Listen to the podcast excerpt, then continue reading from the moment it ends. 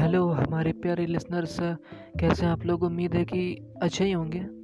तो बकवास ना करते हुए मैं सीधा मुद्दे की बात पे आना चाहूँगा कि जो हमारा ये शो है, इसका मकसद ये है कि आप लोग तक तो कुछ नई बातें पहुँच सकें और कुछ इंटरटेनमेंट हो सके। फ़िलहाल तो हमारा मकसद ये है कि आप तक कुछ ज़रूरी बातें पहुँच सके। आप जानते भी होंगे, लेकिन फिर भी हमारा काम है आपको यू नो बार बार उस चीज़ को याद दिलाना ताकि अगर जो ना किया हो वो कर ले। तो जो आज के माहौल हम देख रहे हैं वो काफ़ी यू नो डरे, सहमे। मतलब अभी तो ये सेकंड वेव वाला मसला ख़त्म हुआ है तो बहुत से लोगों ने मास्क लगाना छोड़ दिया, लेकिन फिर भी मैं कहना चाहूँगा कि मास्क आप यूज़ करिए, क्योंकि मास्क लगाएँगे तो आपका ही फ़ायदा होगा, ना कि सामने वाले का। इनफैक्ट अब तो कोई भी नहीं यूज़ करता यार। मैं तो बाज़ार सब्ज़ियाँ लेने जाता हूँ, या कोई भी सामान। तो कोई भी नहीं यूज़ करता, लेकिन मैं अपनी सेफ्टी के लिए भीड़ में मास्क ज़रूर यूज़ करता हूँ।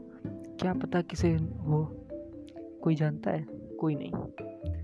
पहले तो यार दुकानदार भी लगाते थे, लेकिन इनफैक्ट अब तो वो भी नहीं लगा रहे हैं। तो मैं आप लोग से कहना चाहूँगा कि यार, अगर मास्क लगाने से आपकी साँसें थमती हैं अफनाहट होती हैं तो कोई बात नहीं। कौन कह रहा है कि आप लगातार लगाए रहो आप बाहर निकलो या फिर बाहर भी ना लगाओ। अगर आप कहीं भीड़ भाड़ में जाते हो, किसी से मिलते हो तो आप मास्क ज़रूर लगाओ। क्योंकि क्या पता सामने वाले को कौन सी बीमारी हो।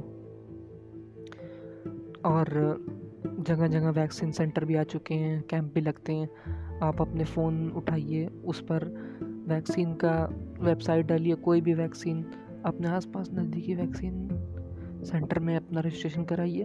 वक्त पे जाकर अपनी वैक्सीन लीजिए और चैन की ज़िंदगी जीजिए, क्योंकि हेल्थ है तो ज़िंदगी है। तो इसी के साथ मैं आपसे इजाज़त चाहूँगा अलविदा लेने की, और ऐसे ही मिलते रहेंगे आगे भी। सुनते रहिए हमारा पॉडकास्ट। धन्यवाद।